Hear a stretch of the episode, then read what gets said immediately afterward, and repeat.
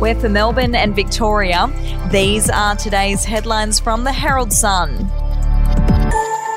Victoria's peak tourism body has backed a potential bid for the Commonwealth Games, saying it would tell the world Melbourne is back. The state government is considering an approach by the Commonwealth Games Federation, which is searching for a host city for the 2026 Games, just 20 years after the event was last staged here.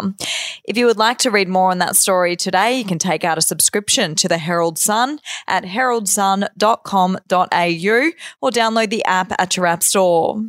Top fertility experts in Melbourne have revealed doctors and nurses from cancelled IVF treatments have not been diverted to COVID wards, and they've warned of serious mental health ramifications if IVF is not excluded from Victoria's elective surgery ban and allowed to proceed. We'll be back after this. News doesn't have to be boring. The Brits have given Prince Harry a new nickname after yet another tell all interview. Oh, God, is it the Ginger Whinger?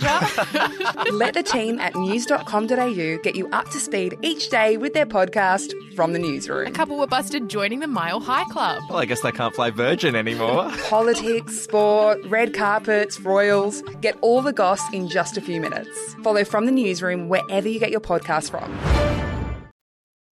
Stressed transport and logistic workers claim employers are telling them to breach quarantine rules and drive trucks and buses while sick with COVID as the supply chain struggles with major disruption caused by Omicron. The Transport Workers Union surveyed almost 2,500 of its members and found around 96% wanted access to free rapid antigen tests to keep working, while 90% said they didn't want to work with colleagues who were close contacts of people with the virus. And electric blue and hot pink hair dyes are being paired with post pandemic makeovers as people embrace a dramatic do for the new year. Much like celebrities who wear a new hairstyle to signify a dramatic change in their lives, Australians are braving the clippers and swapping natural hair colours for bold and bright colours to ceremoniously leave COVID behind and mark the beginning of a fresh start. Those are your headlines from the Herald Sun. For updates and breaking news throughout the day, take out a subscription at heraldsun.com.au. We'll have another update for you tomorrow.